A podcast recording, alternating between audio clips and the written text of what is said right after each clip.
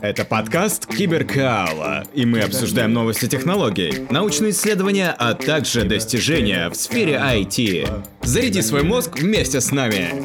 Привет всем! С вами Владимир Киселев, создатель портала Киберкаала. В этом выпуске наши предки старше, чем мы думали. Земля не так легко выдает свои секреты, даже в колыбели человечества в Южной Африке – где было найдено множество окаменелостей, относящихся к эволюции человека.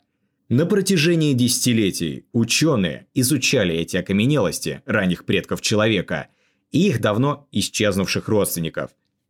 Теперь метод датирования, разработанный геологом из университета Пердью, только что отодвинул возраст некоторых из этих окаменелостей, найденных на месте пещер Стеркфонтейн более чем на миллион лет назад – это сделало их старше Динкинаша, так называемого Люси, самого известного в мире ископаемого австралопитека.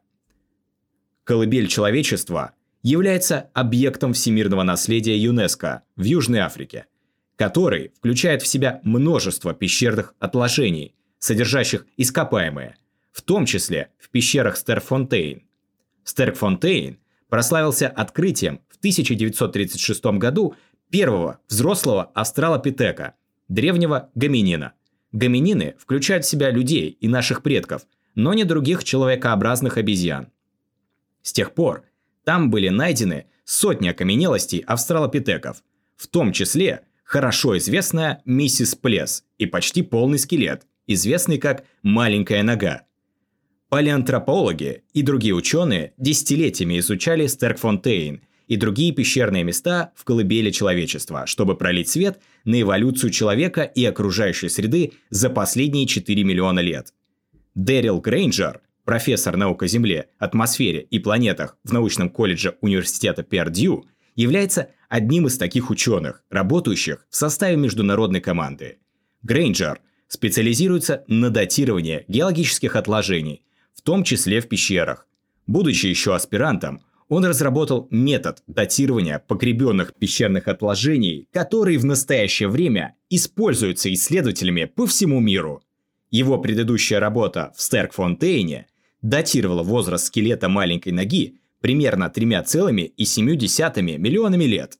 Но ученые все еще обсуждают возраст других окаменелостей на этом месте.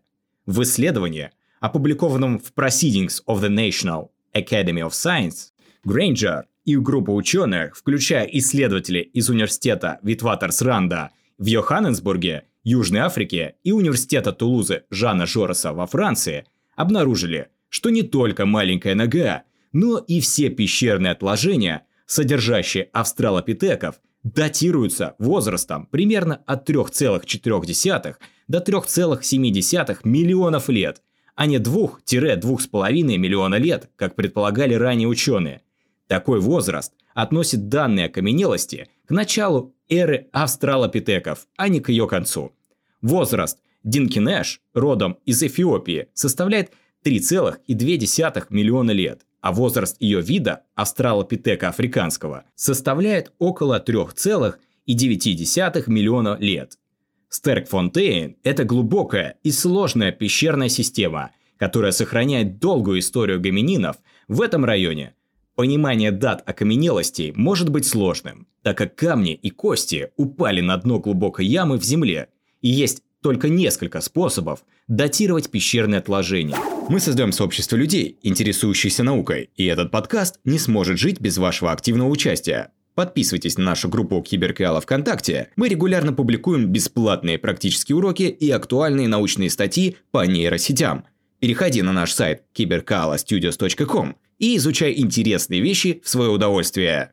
Первые уроки из курсов абсолютно бесплатно.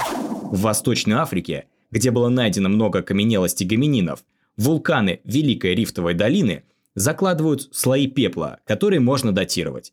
Исследователи используют эти слои, чтобы оценить, сколько лет окаменелости. В Южной Африке, особенно в пещере, у ученых нет такой роскоши – Обычно они используют другие окаменелости животных, найденные вокруг костей, чтобы оценить их возраст, или кальцитовый поток, отложенный в пещере. Но кости могут перемещаться в пещере, а молодой сточный камень может быть отложен в старое отложение, что делает эти методы потенциально неправильными. Более точным методом является дата фактических пород, в которых были найдены окаменелости. Бетоноподобная матрица, которая присутствует в окаменелости, называется брекча и является материалом, который Гринджер и его команда анализируют. Грейнджер и команда использовали ускорительную масс-спектрометрию для измерения радиоактивных нуклидов в породах, а также геологическое картирование и глубокое понимание того, как накапливаются пещерные отложения, чтобы определить возраст австралопитека содержащих отложений в Стеркфонтейне.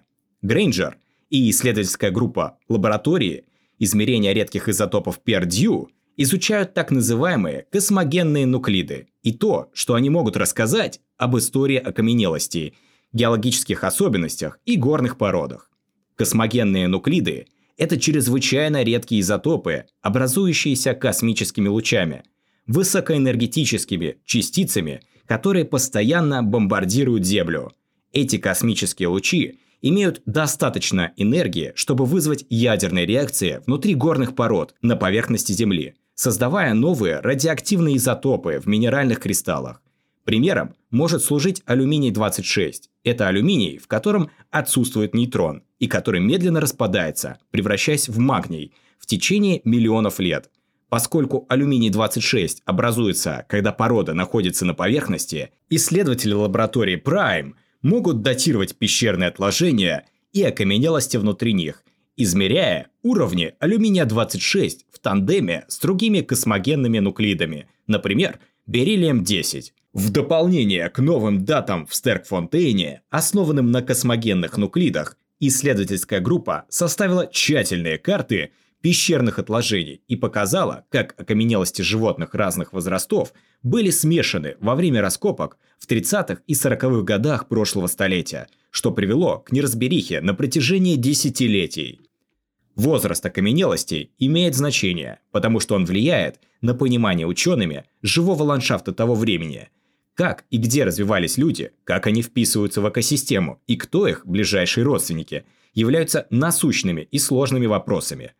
Поместить окаменелости в Стеркфонтейне в их надлежащий контекст – это один шаг к решению всей головоломки.